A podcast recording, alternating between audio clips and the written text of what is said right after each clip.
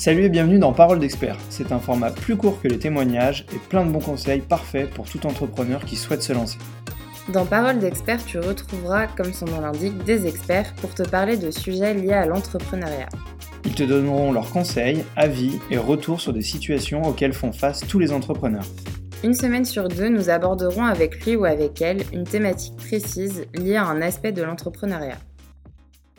Pour cette nouvelle et dernière de la saison, série de Paroles d'experts, nous sommes allés à la rencontre de Hélène et Doriana, avocates en droit des affaires et fondatrices du cabinet Loïs.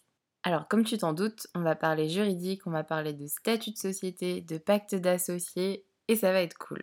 Pour ce premier épisode, on commence par décortiquer les statuts juridiques d'une entreprise avec Hélène. Bonne écoute. C'est quoi les statuts juridiques ? Alors quand on parle de statut juridique, on parle de deux choses. La première, c'est le choix du statut juridique et ensuite, on parle des statuts. Le choix des statuts. Alors concernant le choix du statut, la question c'est de savoir à quel moment est-ce qu'on se pose la question de choisir le statut juridique de la société. Si on se pose la question du statut, c'est qu'on veut déjà commencer l'exercice de l'activité.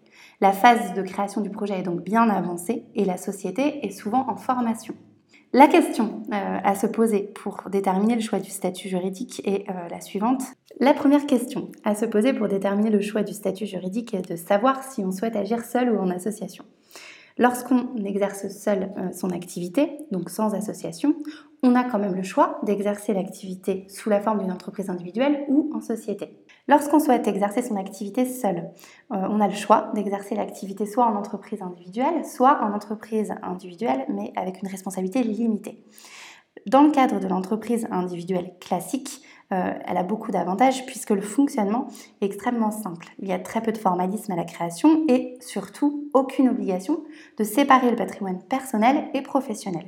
Il s'agit d'ailleurs du mode d'exploitation le plus fréquent des petites entreprises, qui ne nécessite d'ailleurs aucun apport de capital. Les inconvénients en revanche, et c'est le corollaire, ce sont les risques qui sont liés à l'exercice en entreprise individuelle. Puisque ces risques sont liés à la simplicité de la constitution, l'entrepreneur reste engagé sur ses biens personnels. Attention, l'entreprise individuelle n'a pas de personnalité morale et donc pas de patrimoine propre. C'est ce qu'on appelle le principe d'unicité et d'indivisibilité du patrimoine. L'impôt est calculé sur l'ensemble des revenus du foyer fiscal de l'entrepreneur et l'entrepreneur engage toujours sa responsabilité personnelle totale sur l'ensemble de ses biens personnels. Autre mode d'exercice individuel, l'option, c'est-à-dire choisir l'entreprise qui a une responsabilité limitée. L'entreprise individuelle à responsabilité EIRL a été créée en 2010 et ce statut est un petit peu plus original puisqu'il permet quand même à l'entrepreneur de séparer son patrimoine professionnel de son patrimoine personnel. L'avantage ici, c'est qu'on a la souplesse de l'entreprise individuelle, mais avec l'avantage pour l'entrepreneur de limiter sa responsabilité quand même à son patrimoine professionnel. Attention cependant, cette limitation de responsabilité est limitée aux créances, et là c'est technique, qui sont nées seulement après la déclaration d'affectation du patrimoine professionnel, puisqu'il y a quand même des formalités plus importantes que dans le cadre d'une entreprise individuelle classique, puisqu'il faut effectivement déclarer ce patrimoine d'affectation professionnelle. Pour résumer, la distinction entre l'entreprise individuelle et l'EIRL est liée au mode d'exercice en entreprise individuelle à responsabilité limitée, qui implique davantage de formalisme, c'est-à-dire que l'entrepreneur détermine lui-même un patrimoine d'affectation, c'est-à-dire qu'il détermine les biens qui feront partie de son patrimoine professionnel en avance. Voilà. Et ce sera ce patrimoine professionnel qui sera attaché à son exercice professionnel. L'entrepreneur, du coup, pourra conserver ses biens personnels et s'assurer d'une responsabilité limitée pour le reste. Autre possibilité, lorsqu'on exerce seul son activité, on peut opter pour le statut de micro-entreprise. Il s'agit là d'un régime qui a pour principal avantage de faire bénéficier à l'entrepreneur de formalités allégées lors de la constitution et dans le fonctionnement de son activité, avec notamment un mode de calcul simplifié des cotisations sociales et des impôts. Ce régime est bien une option qui est ouverte en réalité aux entrepreneurs individuels, mais également en EIRL et en EURL. Pour bénéficier de ce régime, il y a des conditions de plafond de chiffre d'affaires qui sont de 170 000 euros pour les activités de vente de marchandises et de 70 000 euros pour les prestations de services. Par défaut, beaucoup de créateurs d'entreprises optent pour le choix du statut de micro-entreprise qui a l'avantage d'être simple à la création et qui permet de commencer rapidement une activité, même une activité accessoire ou pour un complément de revenu en parallèle d'une activité salariée. Attention cependant au dépassement des seuils de chiffre d'affaires. Ce statut n'est également pas ouvert à tous les types d'activités et exclut même pour certaines professions réglementées. Il convient donc de bien se renseigner au préalable. Pour tous ces modes d'exercice individuels, les coûts de constitution sont réduits au minimum. Suivant son activité, l'entrepreneur devra régler des frais de création qui sont propres notamment au CFE, c'est-à-dire au centre de formalité des entreprises compétent pour son activité, donc le greffe, le tribunal de commerce ou la chambre des métiers, éventuellement aussi des frais d'enregistrement et des frais de publicité. Mais après la création, l'avantage c'est qu'il n'y aura pas de frais de structure, contrairement dans le cas où l'entrepreneur décide de créer une société. Donc même seul, un entrepreneur peut faire le choix d'exercer son activité sous la forme d'une société. Et dans ce cas, effectivement, les frais sont plus importants à la création. Des frais de publicité, mais également des frais de rédaction de statut et surtout au cours de la vie de l'entreprise en raison des obligations légales liées aux obligations des dirigeants dans le cadre de sociétés commerciales. Pourquoi faire le choix de la société quand on est entrepreneur et qu'on exerce seul ? Le critère de choix du statut juridique pour un entrepreneur répond souvent à la question du risque encouru et de la protection patrimoniale. Ce choix permet d'ailleurs une séparation nette entre le patrimoine de l'entrepreneur et celui de la société.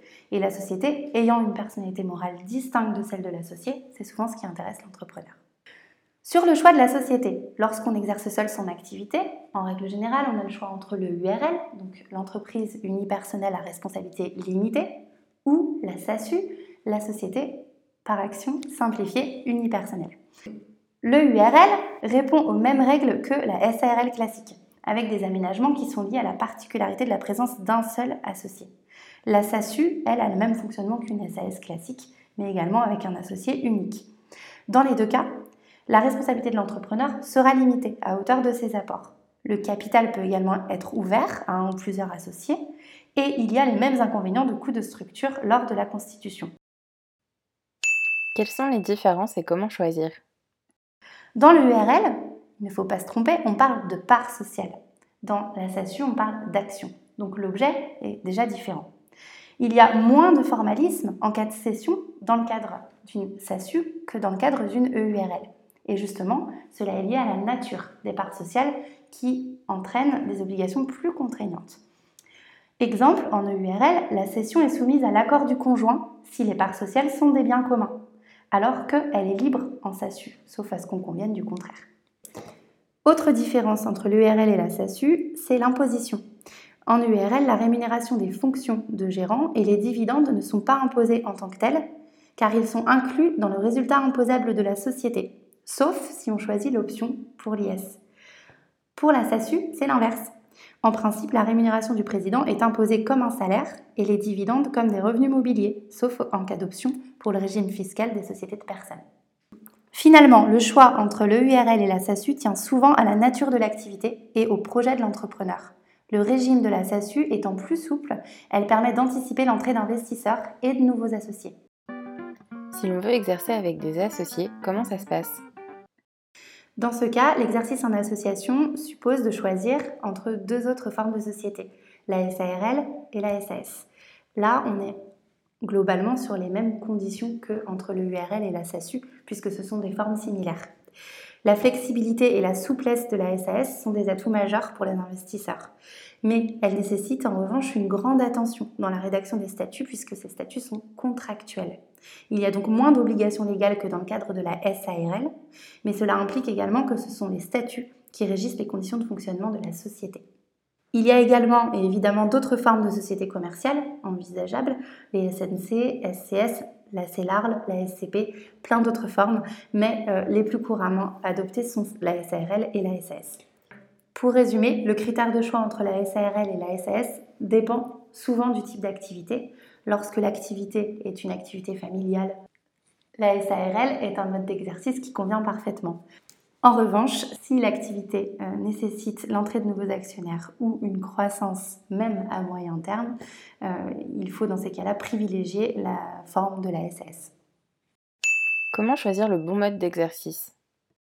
Retenez que le mode d'exercice se choisit en fonction de l'activité, du choix du statut fiscal, éventuellement du régime de protection sociale, mais surtout en fonction de la protection du patrimoine souhaité. Une fois qu'on a choisi son statut juridique, on fait quoi ? Après avoir déterminé le choix de son statut juridique, on va pouvoir se lancer dans la rédaction des statuts. Ce qu'on appelle les statuts, c'est en réalité le contrat de société, c'est-à-dire un contrat dans lequel on va formaliser l'ensemble des règles applicables à la société. On va y trouver des obligations légales, c'est-à-dire la durée de la société, l'objet social, le siège social, mais également la nature des apports faits par les associés et plus globalement les règles de fonctionnement de la société. On prévoit également dans les statuts les modalités des décisions prises par les associés, les pouvoirs et parfois aussi les conditions de rémunération des dirigeants. Dans certaines formes de société, des dispositions statutaires sont obligatoires, par exemple les clauses d'agrément dans les SARL. La clause d'agrément permet d'imposer à un associé de solliciter auprès de son associé un accord pour agréer de nouveaux actionnaires ou associés. Dans le choix de son statut et de ses statuts, qu'est-ce qu'il ne faut surtout pas faire ? Alors, il ne faut pas se précipiter, que ce soit dans le choix du statut juridique ou dans la rédaction des statuts, pour une raison, c'est qu'effectivement les statuts sont le socle de la société.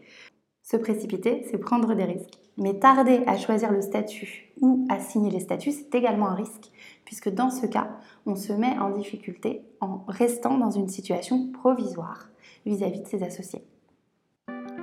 Je veux créer mon entreprise, c'est quoi les premières actions ? Alors, la première question et la première action, c'est de savoir si on souhaite s'associer ou si on souhaite exercer seul. En fonction de ce choix, on déterminera, et également en fonction de sa situation personnelle, et le choix du statut et le contenu des statuts.